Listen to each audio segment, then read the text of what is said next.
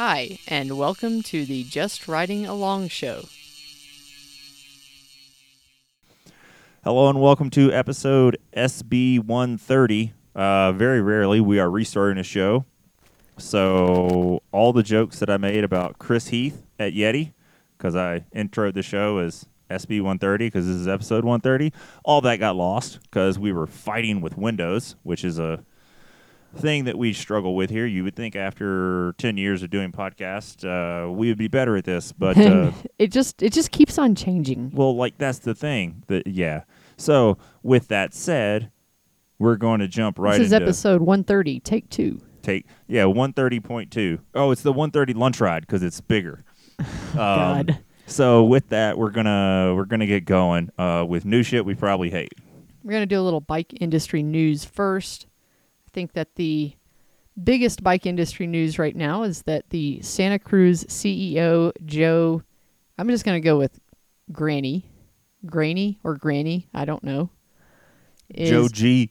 is stepping down as CEO. He's been the Santa Cruz CEO for 23 years and has been the COO, Chief Operating Officer of the Pon Bike Performance Group for the past five years. So uh, he says that he wants to spend more time with his family.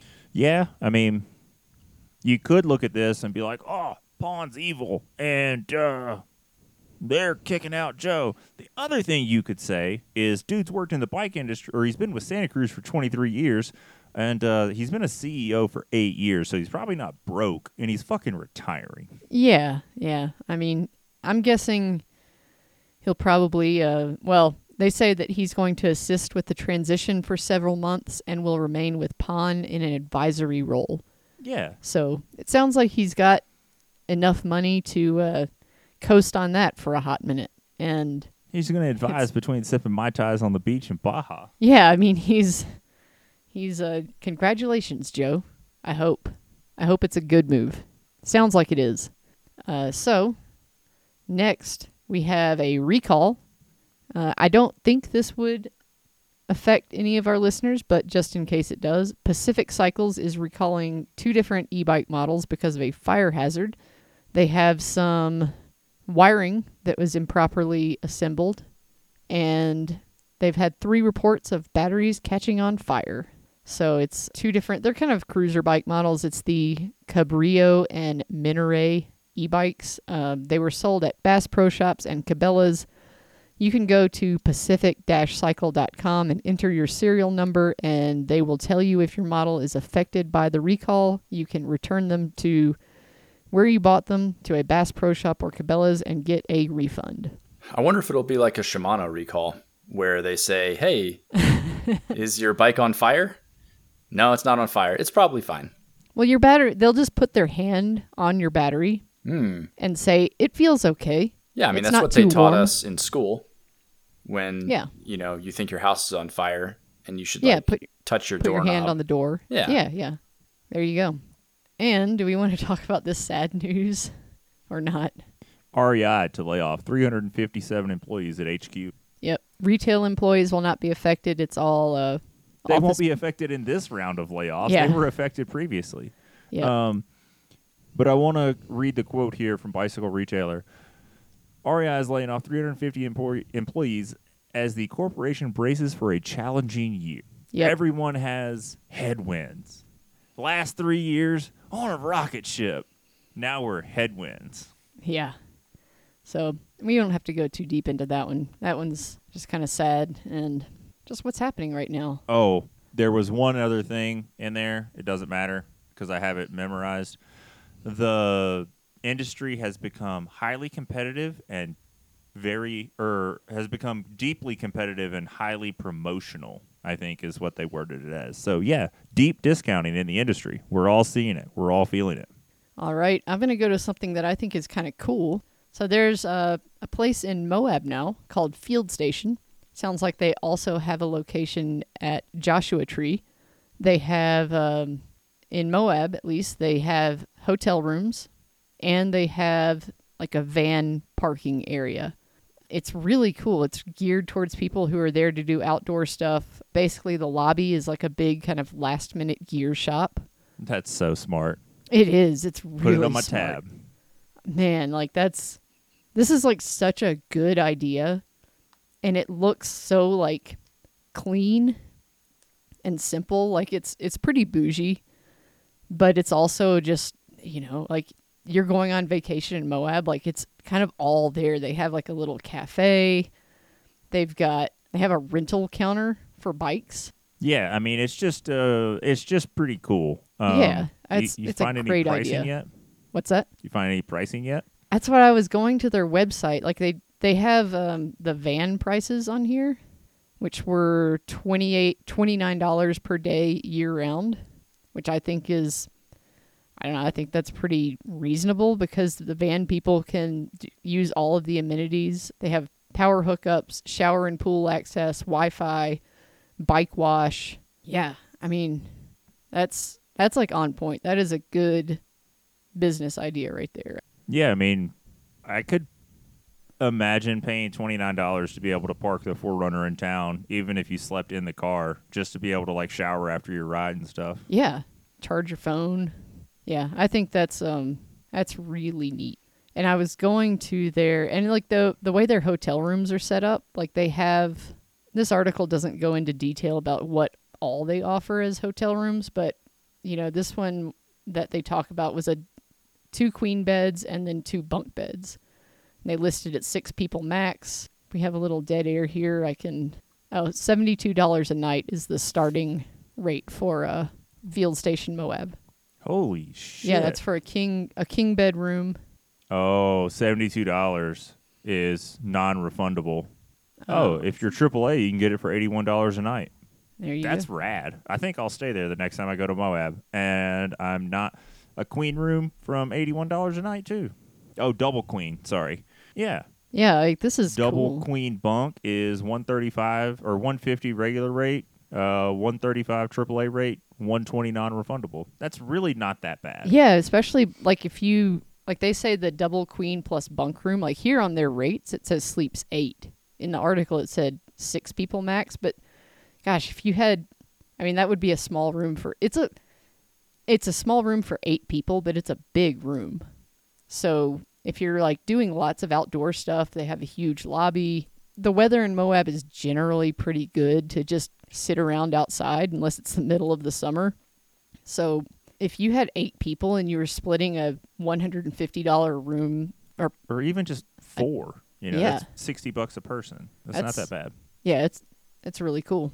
So yeah, I think when we uh, take a Moab trip this spring, we might have to uh, park the 4Runner there. With a room. the two of us are not sleeping inside of a 4Runner. oh yeah, that's true. That'd be a fart chamber. All right, going on to other new shit that we probably hate. This is the KS Suspension GTC Gravel Fork.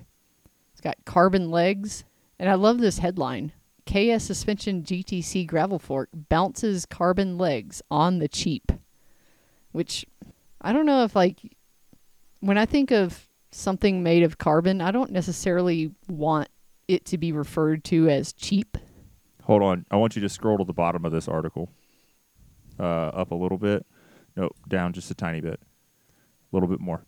Tyler Benedict has written 11,000 Bikerumor articles, so give him a little bit of slack. Uh, so this the MSRP on this fork is five hundred and ninety nine dollars. It is a little. It was like thirteen hundred and eighty five grams, I think. Just for reference, a Fox Tapercast. If you go with the performance model, which what I would assume is more similar in performance to Performance. to uh, this than like the factory model.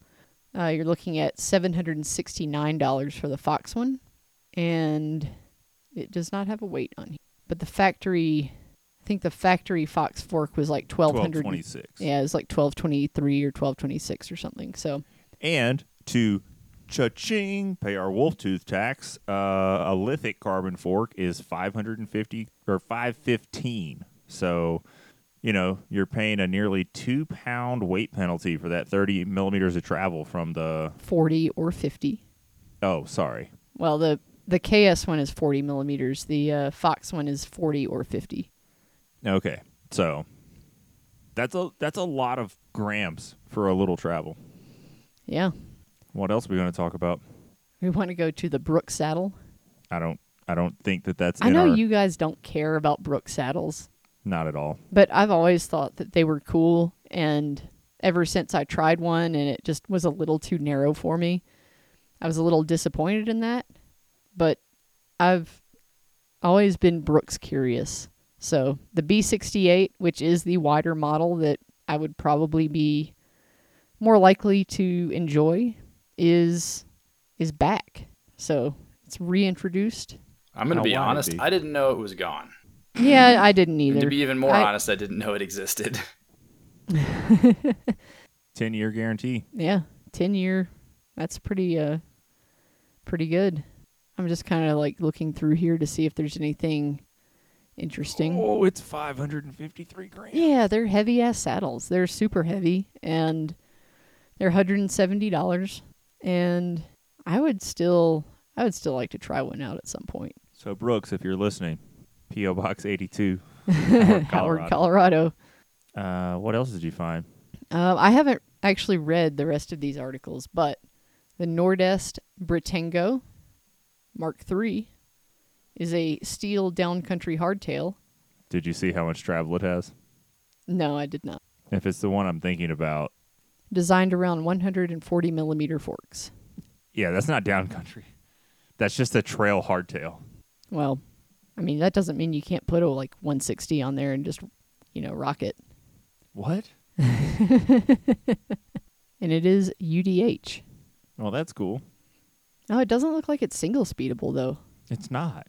You have to make every steel hardtail You don't. single speedable. You do. It's just the rules. But there's another steel option for your hardtail if you're into that kind of thing. Looks like a nice bike. Kenny, is there anything new that you hate? no, I just see a lot of industry news in general about everybody scared of 2024, which you know is a real thing. Is 2024 going to be more difficult than? Well, maybe difficult is not the right word. Is it going to be less profitable for the average bike industry person compared to 21 or 22? Yeah, probably, but all knew that. So, yeah, but seeing a lot of stuff, a lot of people getting scared, a lot of people laying folks off. So, for what it's worth, in my world, everything's pretty business as usual. That's it. All right. I'm looking at the new E13 wheels. They have a whole new lineup for 2024. I'm trying to find weights on these, but they do have four different wheels a trail, all mountain, enduro, and downhill. And Well, technically, six different wheels. Well, the all mountain version and the enduro version are available in an E spec, which is a little heavier, little deeper, and More they spokes have in the rear. what's that? More spokes in the rear. Yeah. Uh, the lightest one is the trail.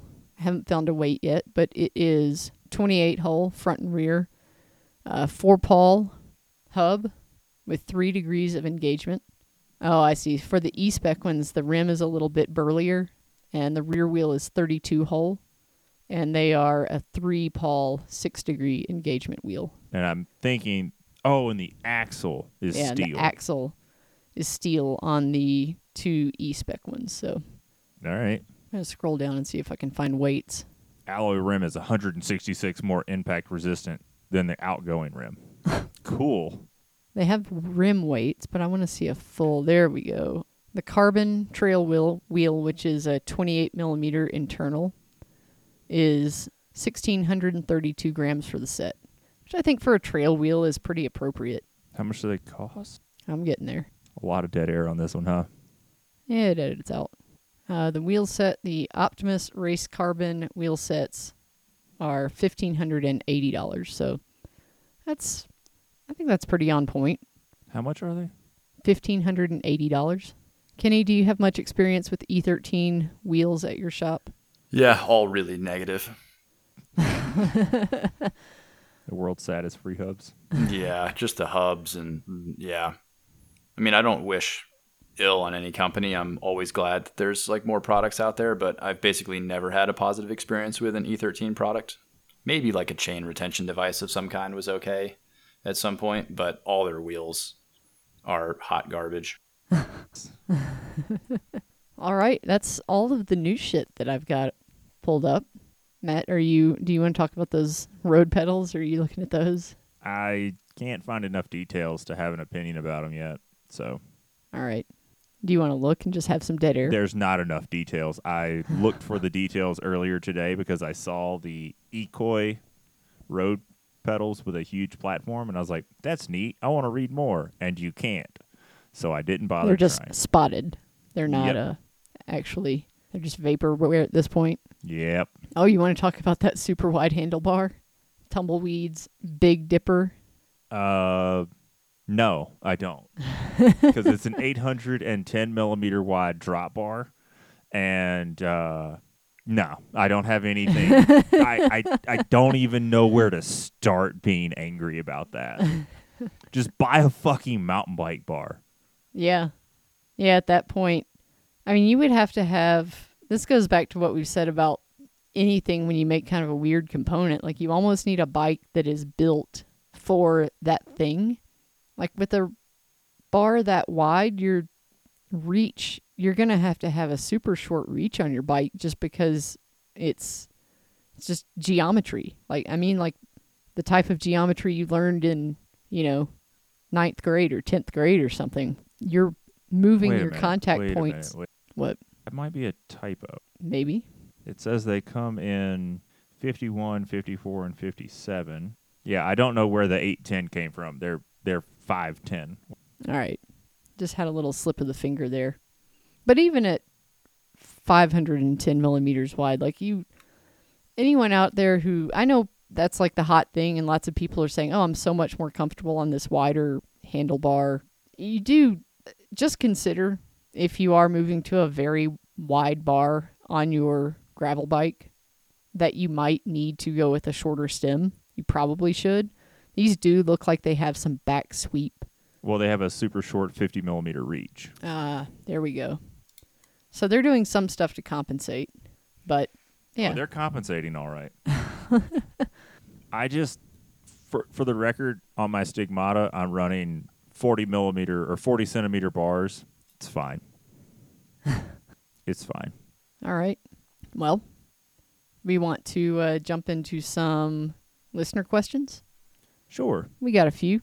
So we have from Maddie D, who just joined our Patreon. Thank you, Maddie. Matty. Matty. He says, Hello. Considering entering the world of bike packing, I've been looking at buying the gear. What are the brands that you like for bike bags, tents, etc.? Far as I can tell, I think I can get all the basics to get started for an overnight or two around a thousand dollars. The Revelate stuff looks nice, but maybe there's better things out there for the money. Any advice would be great. I appreciate you all. Since this is my second question, you answered my other on the podcast. It's about time I start donating, so I joined your Patreon. Thanks and keep it up. Thank you. Well, can I go first? Yeah, sure. person in the room with the second least bike packing experience. Don't overlook Oveja Negra. They're really cool. They're made here in Salida. They they make fun colors and stuff. When it comes to bags, I mean, a, a lot of it's going to be what fits your bike. You know, does someone make something that fits your bike? And then it also comes down to how do you want to carry your gear. You know, It depends on yeah, like your bike. You didn't say what your bike is, and that that will dictate some of this.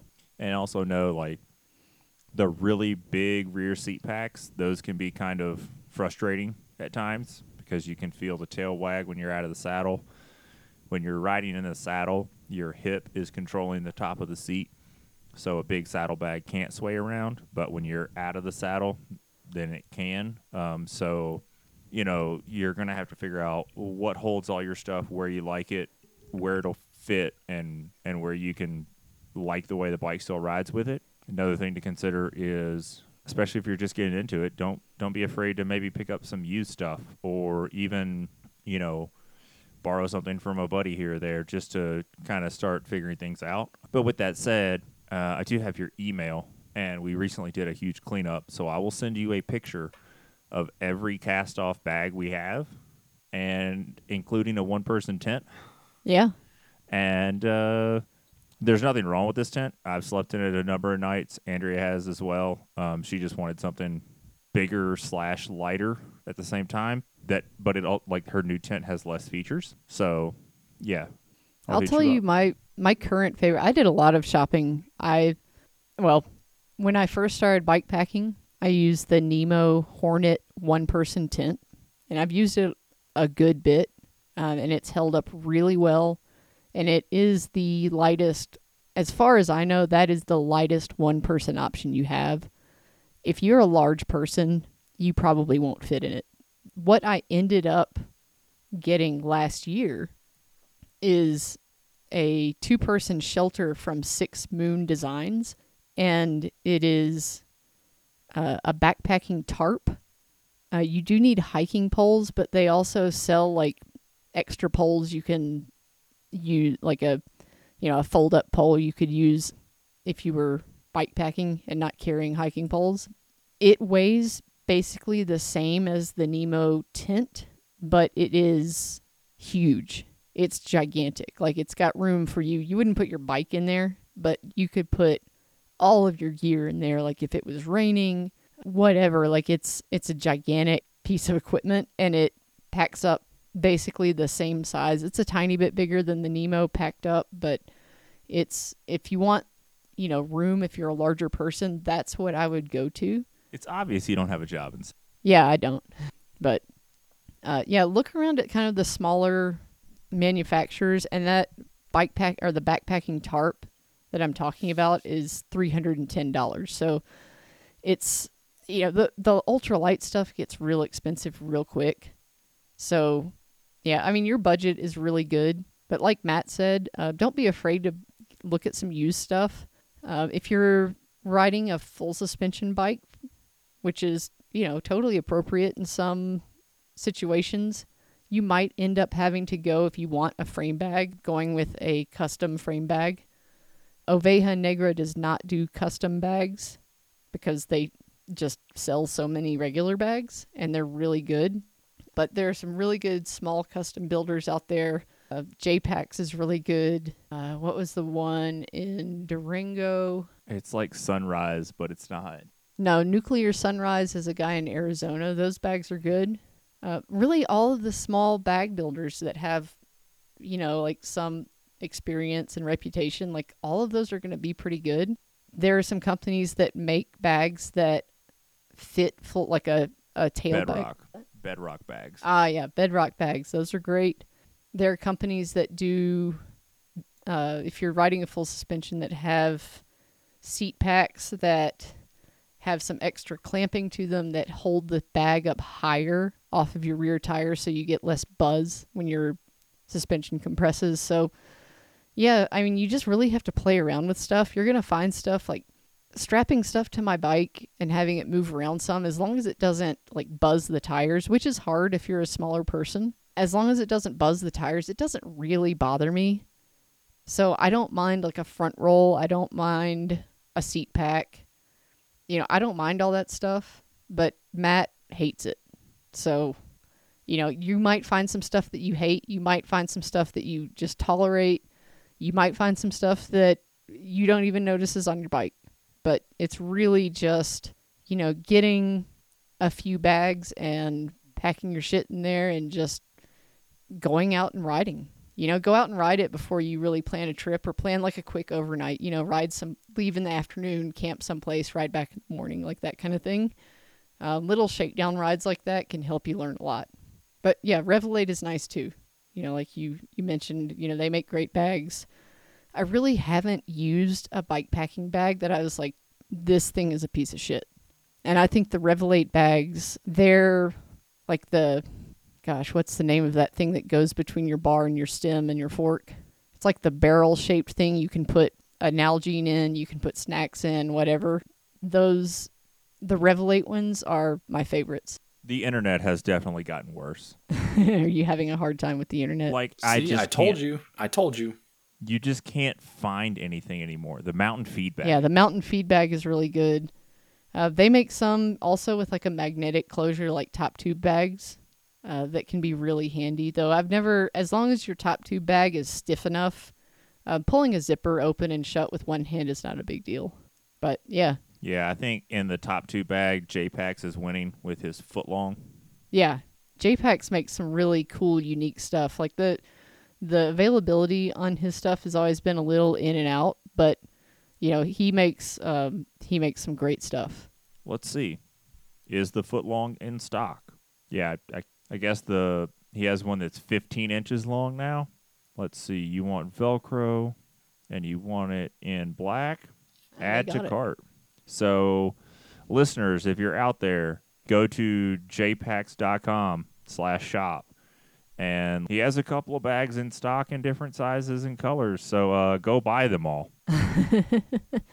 because you should do that. You should spend your money with reckless abandon because uh, we told you to. Because that's uh, Yeah, I'd, capitalism. I'd say you know borrow and buy used as much as you can when you're first starting out, because you've got a good budget, and you know you might use one thing that you know you I don't know bought from a friend or bought that's a little bit hammered or whatever, and think. Yeah, I like this and I want to get a nice version of it. And then you go and you buy a new one that's you know that's going to use up your budget more so than that that hammered one you bought off eBay. For the record, our stuff's not hammered. yeah, it's it's actually in really good shape. But all right, well that is that question. I'm gonna go over to Slack. We've got from Phil.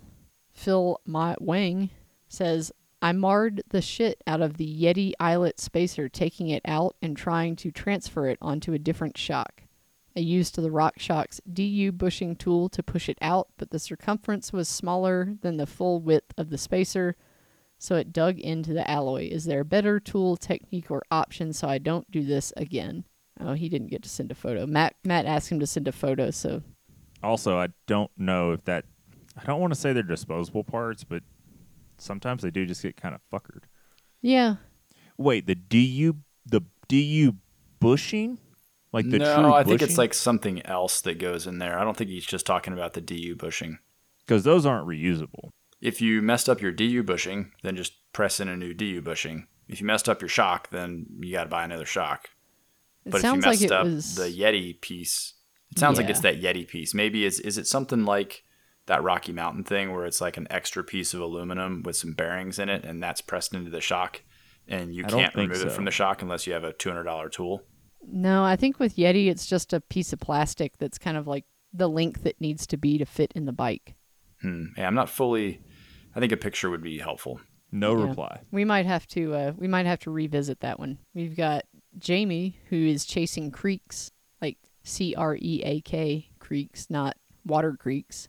He says, "My side lux is making a click or ticking Sid. Sid Lux. Sid E Lux is it's it looks like side lux, okay? I mean, he mistyped it, but it's Sid Lux. My Sid Lux is making a click or ticking sound. My side Lux is not.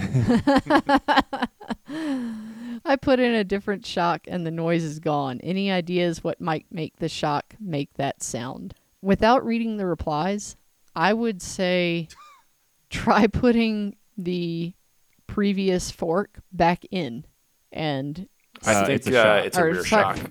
try Jesus putting Christ! Yeah, shock, shocks go in the back, forks go in I'm the front. having a I'm having a hard It's time. the rear boinger. The rear- rear- try putting The rear putting boinger the, uh, go click. try putting the uh, original one back in No click. and see if it makes a click. No click. You didn't read the fucking reply. I didn't read the replies. Jesus Christ. So I'll Shut it down. I'll, I'll go without reading any of this whatsoever, but just from my experience, Sid Luxes are noisy little bastards. You there? Yeah, I'm just. I'm actually reading through the replies, Hmm.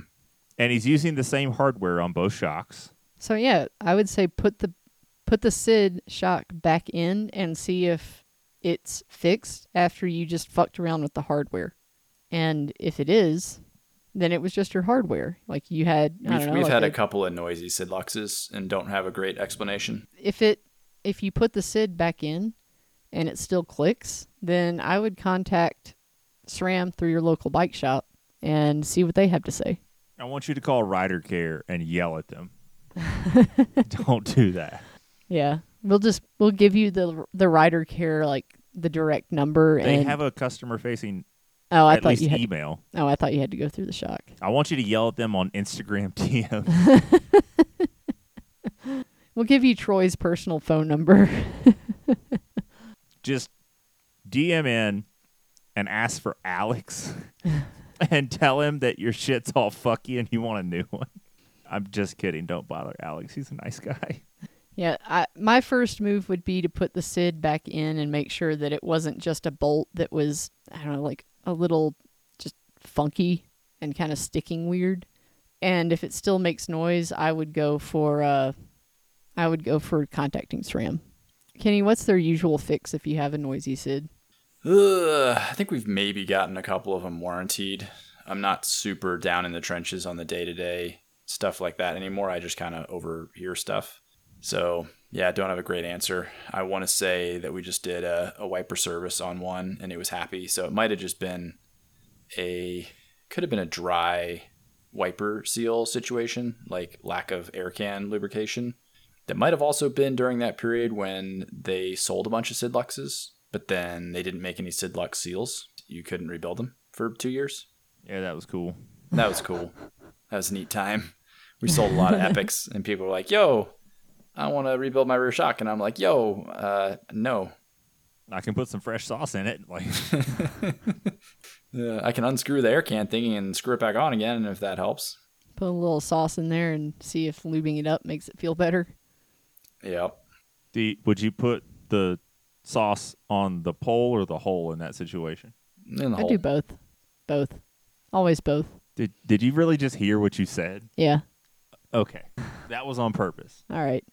You got any more questions? That's all the questions. Uh, we did have uh, Phil posted a video of mountain bikers confronting dirt bikers on an illegal trail that the mountain bikers built that was adjacent to, or I guess like went off of a trail that was dirt bike legal. So when the dirt bikes like turned off of the dirt bike trail onto the illegal trail that mountain bikers had built, the mountain bikers got pissed off about it. Oh God. No, no. This pirate trail is only for me. I'm the only one that can break the law right here. Go fuck yourself. Yeah. Oh, By the way, it's like really easy. Uh, having done a lot of moto now, it's extremely easy to be on a very much moto trail, and then you like take a couple turns, and then I have this spidey sense because I've been down a lot of mountain bike trails. Like, huh, this uh, this doesn't seem like a doesn't moto look like- trail anymore. It doesn't look like motorcycles yeah, have but been there's here. no yeah. Uh, So by the way, the um the way that works, if there's not a trail sign, too bad, so sad. Hate to break it to you. yeah. Yeah, I mean, also like And if you are convinced that this trail really is a bike only trail and you see some motos on it, maybe, you know, start by not being a dick and being like, Yeah. hey guys, uh, you may have pretty sure this might be mountain bike only, just heads up. like, it's amazing what not being a dick will get you. Yeah, and you can always, you know, whatever the land management agency is, if you are nice and you say, "Hey guys, maybe you shouldn't," like Kenny said, be nice. Say, "I don't I don't think this is a moto trail." And if they're dicks and they roost dirt in your face, just go to the land management agency. They will have a person that is in charge of way too many things and is overworked, probably underpaid but you can at least tell that person and if they have enough reports of moto people being dicks on that trail they're eventually going to have to do something about it I'm going to So- say another thing. Uh, if a dirt bike or two goes down your trail at some point, it's probably not going to matter. yeah So unless your trail is straight vertical, which, you know, might not be a super sustainable trail if it's that case, unless it's straight vertical, a dirt bike's not going to be tearing it up. So just fucking relax. yeah build a better illegal trail if you don't want your trail to fall apart when dirt bikes ride it because we have like here in around salida we have the rainbow trail which I mean, don't get it twisted. That motherfucker's hammered. well not in the section up by salida that you have a ton of mountain bike traffic on, you have a, tur- a ton of moto traffic on, and in the places where it was falling apart, the moto crew came in and rerouted those spots. Now it's not falling apart. You know, I mean, there is a lot of trail like once you get out of the Salida general area, like it, it gets a lot more rowdy. But So, also, very blanket statement here. Now that I've spent a decent amount of time in both worlds, mountain bike and moto, I can tell you that the vast majority of moto people are way less dickish than most mountain bikers. So, you might not want to hear that, but I'm just saying it. Yeah, I I don't know about in other places, but I know around here our moto riders are some of the most courteous trail users that you will encounter on the trail. There you go. It's been my experience too. I mean, these guys will like pull over and shut their engines off, say hi to you, let you get by, all that stuff. I mean, they're you know, like if you encounter like head to head, you know, they're they're always really nice. So, yeah, take that for what it's worth. Yep. We want to talk about what we've done this week. Sure. Who wants to go first? I'll go. I will. no, You guys fight over it. go for it. No, I insist. Okay, I'll go then. I haven't really done a whole lot of anything. I tried to do one moto ride, but it's still pretty muddy out here. It's that really bummer time of the year where I really just can't do anything. It's kind of rainy. It's really not super cold. We haven't gotten a good snow in a while. I think maybe way high up in the mountains, kind of resort area stuff, they've gotten a decent amount of snow. But I can't really even fat bike many places. There's just not much to do. So I'm kind of getting a little bit of cabin fever. Even down south in St. George, it's been rainy there and like not even that warm.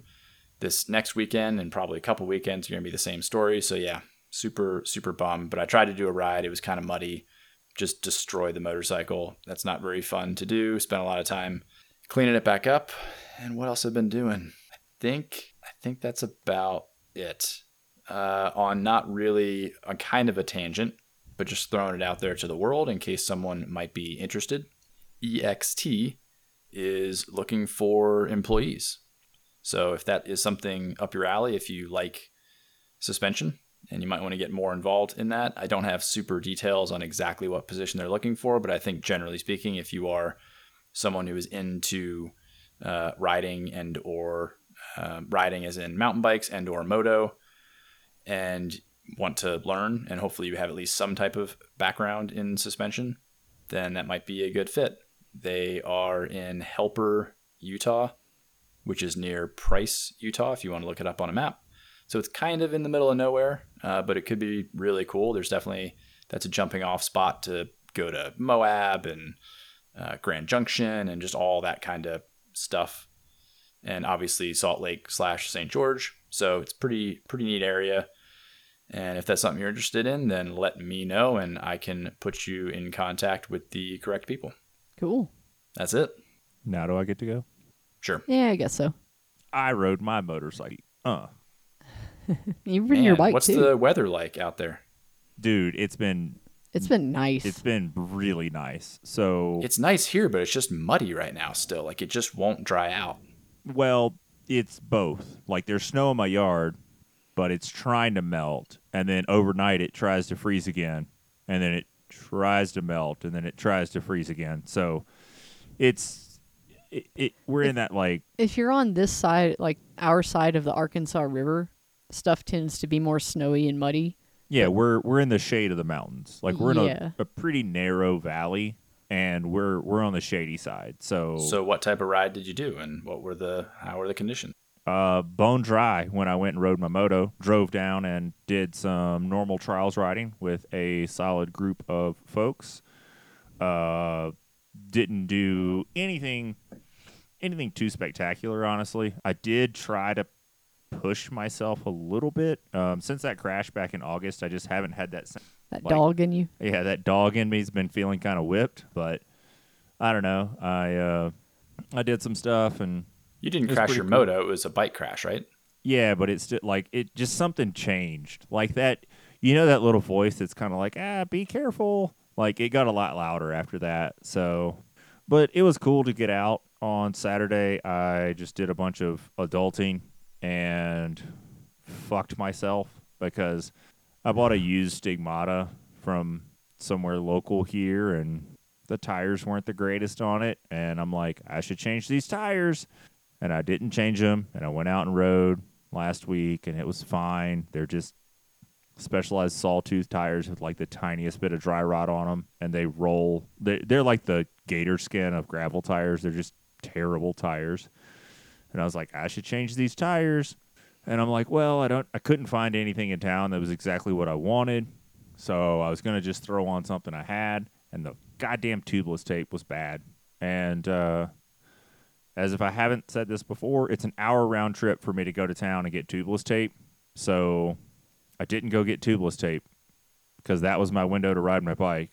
So instead, I did a bunch of chores and then went and rode my motorcycle because I don't know. I can ride my bike at lunch during the week. I can't ride my motorcycle with a bunch of people during lunch during the week. So uh, it was cool. Uh, the biggest thing is uh, we're really fortunate. There's a place pretty near us called Turkey Rock. It's an outdoor trials motorcycle area, and there are some very clearly defined boundaries.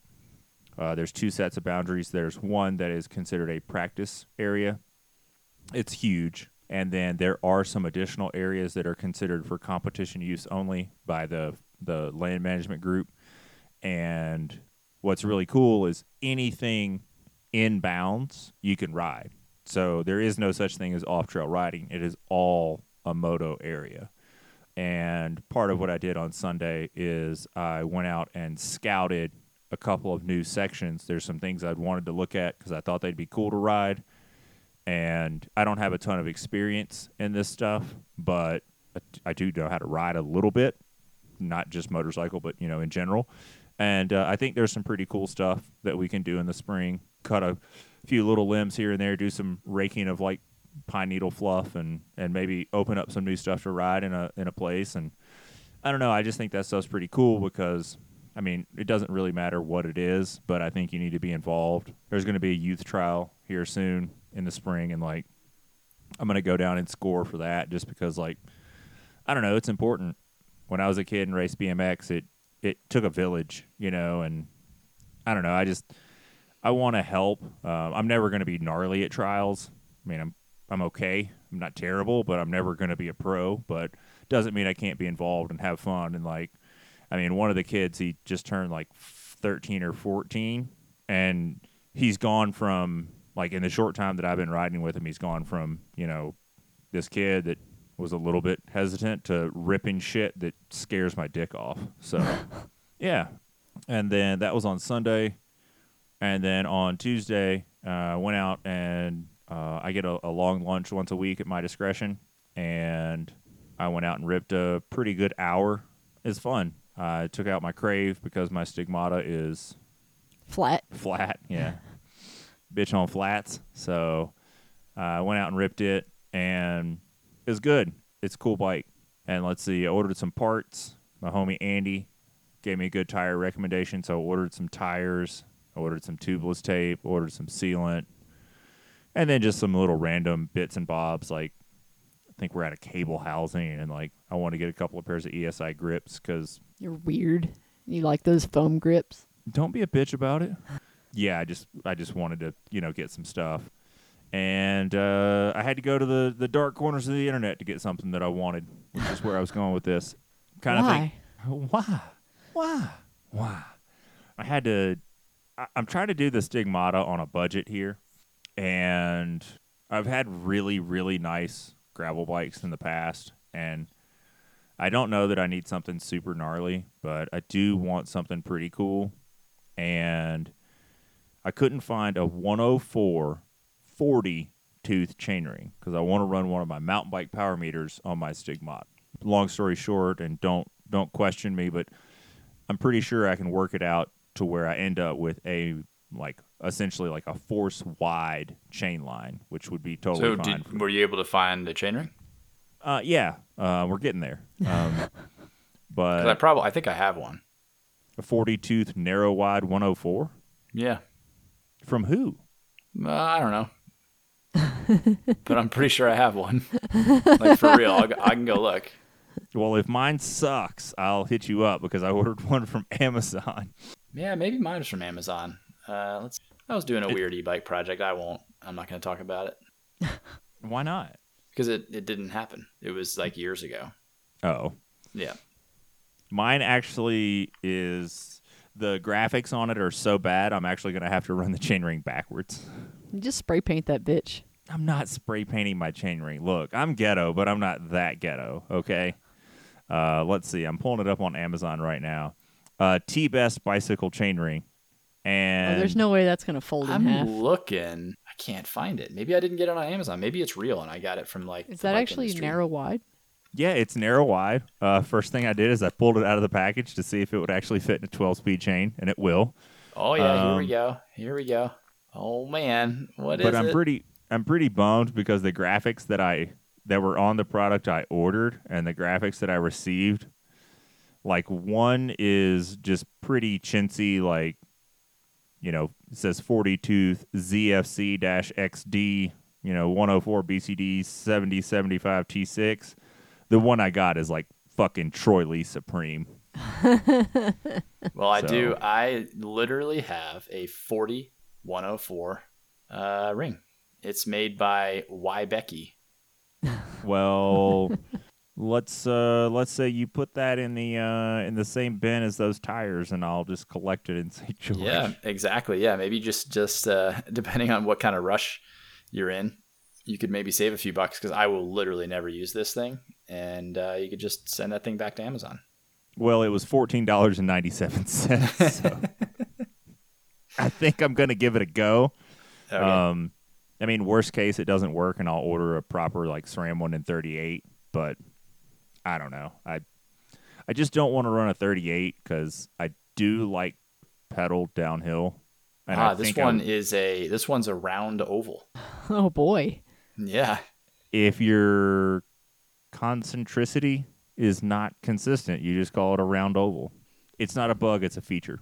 I'm pretty sure it's actually round in real life, but they call it round. Hell yeah. My favorite is the I'm going to send you a link to it.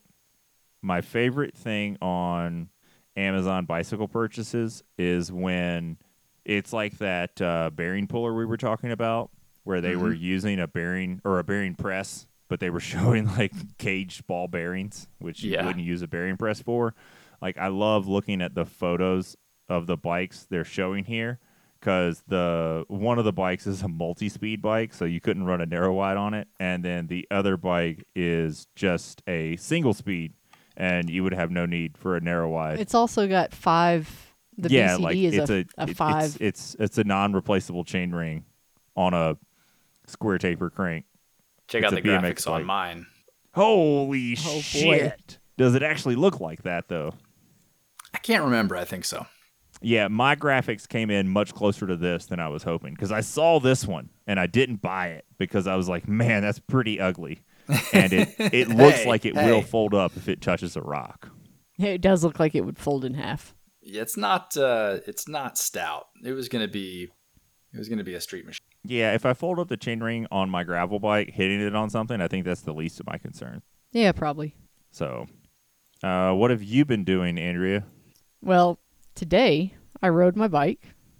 Get the fuck out. I know. I rode the single speed, the spot rocker. Still really love that bike. How did your ghetto chain slap tool work? It worked great. So I run the spot rocker with a 30 30 front chainring and a 20 in the rear, which means the chain is very close to the chainstay because of the small front chainring. And going over bumps and stuff, it would slap it and make noise and it chipped a little paint off. So today I took some double stick tape. Well, hold on. What? Hold on. I'm on break and I walk out there and I'm like, "What you doing?" And Andrea turns to me and she's got like a razor blade and some tape in her hand and she's trying to peel it apart. And she's like, "Is this is this double-sided tape?" It looked weird. It looked like And I was it like, was like thick. and I was like, "No, that's label maker tape." And she's like, "Huh, no wonder I can't get this off." it looked weird. It looked like it could possibly be double sided tape. But Yeah, so I stuck double sided tape on the bottom of the chainstay after I cleaned it, and I took some foam. Uh, it's like the round stuff you would put cable housing through and then put it in your frame to keep the cable from rattling. I basically just split one of those open and stuck it onto the double sided tape, and it was great. It worked perfectly. Uh, I don't know how long it would last, but yeah, I mean it it stayed on and it was quiet and yeah, it was really good. Um, so I rode my single speed. I don't know, it was like an hour and a half or something. It was a it was a nice ride. I felt pretty good. I'll probably have a sore ass tomorrow, uh, but uh, also this week I'm not going to go into full details because it's a little bit of a long story. Uh, you know how Kenny, you have a friend with a boat, right? I have a couple friends with boats. Yeah. Yeah, that's the best way to use a boat. So I've done the hunting equivalent of finding a friend with a boat. Uh, one day I was out mountain lion hunting, and there's this one spot where I can check for a track. Really easy to get to. It's it's not hard to drive to. It's like a half mile walk in and out. It's it's real simple. Parked there, and walked in, found a brand new mountain lion track. I'm like, oh fuck yeah. But it was kind of close to some private property. That's the only downside to it. And it was headed kind of in that direction. But I figured I would follow it anyway.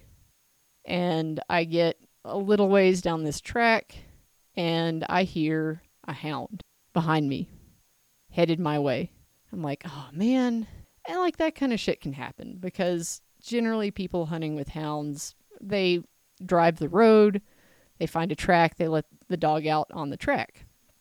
And so it's it's not you know, it could be an honest mistake kind of thing where someone lets their dog loose on a track that I'm already on because I'm just out in the woods. So this dog is it's coming for me. It's coming down the track. It's uh, howling and carrying on and you know, it eventually catches up to me and I'm just kind of like, well, that kind of sucks, but it's headed towards private property anyway, so I'm just going to go ahead and walk out and get on with my day. And as I'm walking out I'm getting close to the truck, I see boot prints and dog prints coming in on my track where I came in and started following this mountain lion track. And I'm like, someone came in and let the dog loose on a track that I was already hiking on. And there's a side by side parked next to my truck. And I'm like, God damn it. That was kind of shitty. But while I'm kind of milling around at the truck getting ready to like hike off somewhere else, some guys pull up in a Jeep. And they uh you know, they stop to talk and I'm like, "Hey, uh, are you with this person in the side by side?" They're like, "Yeah, that's our buddy." It's like you let your dog loose on the track I was already on. I was like, "Look, I'm not pissed off about it, but it was it was kind of a low move." And uh, they were like, "Oh my gosh, are you? Oh no, like, no, we put the dog on the track on the road, like higher up, and you know he just walked in with another dog, and you know we we didn't know you were here hunting because we didn't see any any dog tracks coming in with the human tracks." And I explained to them that I don't normally hunt with a dog. I don't mind it. I think it's a great method of hunting, but I just I don't I don't have the stuff for it. And yeah, we talk it, and it was just kind of a yeah, it was just an honest mistake. It wasn't a big deal, but we ended up talking, and they're like, well. We still run the dogs until the end of the season because, you know, it's just good practice and training for them. And like, you want to come hunt with us? Like, come hunt with us. I'm like, fuck yeah, I want to hunt with you. So, yeah, they have like all of the shit. They've got like five dogs. They've got two side by sides, a snowmobile, trucks, like all of this shit. So, yeah, like I found some hunting buddies. I went out with them two days later and we didn't find anything. The same person that gets mad at me, they're like, "You go to Troy's to work on the Rover, and it's like your phone goes into a vault." she leaves the house at five fifteen, and at twelve thirty, I text her, "You alive?" She's like, "Yeah, sorry, I haven't checked in." But yeah, so we went out and looked. Uh, we couldn't find anything new enough to put the dogs on. But yeah, like they're seemed like nice guys, and yeah, I'm uh, found some friends to hunt with, so that's pretty cool.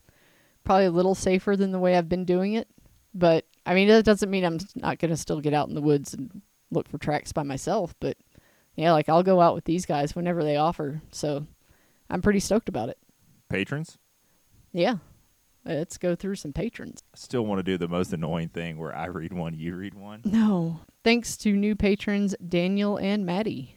Thank you for joining. So we've got at $10 a month, we have Zozo, Zach, Will, Tom, Todd, Ty, Tennessee Zach, T Baggin, Taper Bore Pro, Sam, Ryan, Richard Cheese, Ramo, Parker, P. Ennis, Noah, Nick, My Pal Dal, MTB Shenanigans, Lloyd Christmas, Leland, Kenny Sucks, Ken, Josh, Josh, Jeff, JC, Jake D, Haywood Jablomi, Green Giant, Gordon, Frank the Tank, F that guy Mark, Ezra, Evan, Eric, Dan, Cam Irish One, Billy Single Speed, Bill, Bo, Barrel of Dicks, Baggins, Ass Pennies, Alec, AJ, Aaron, Esker Cycles at 1169, Lead Out Sports, and Josh from the Intesa at 14 Australian, Dean at 16 Australian, and at $20 a month, Uh, 1650. 1650 sorry at $20 a month we've got scott poop wrench joe brady anthony harley at 30 troy at 31 and six pack outdoors at 50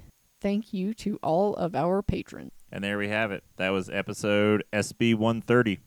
don't call it that yeti's going to send us a cease and desist Nearly said it again. all right you guys got anything else Nope. Nope. You got to say shut her down, Kenny. Oh, sorry. Shut her down. Thanks for tuning in to the Just Riding Along show.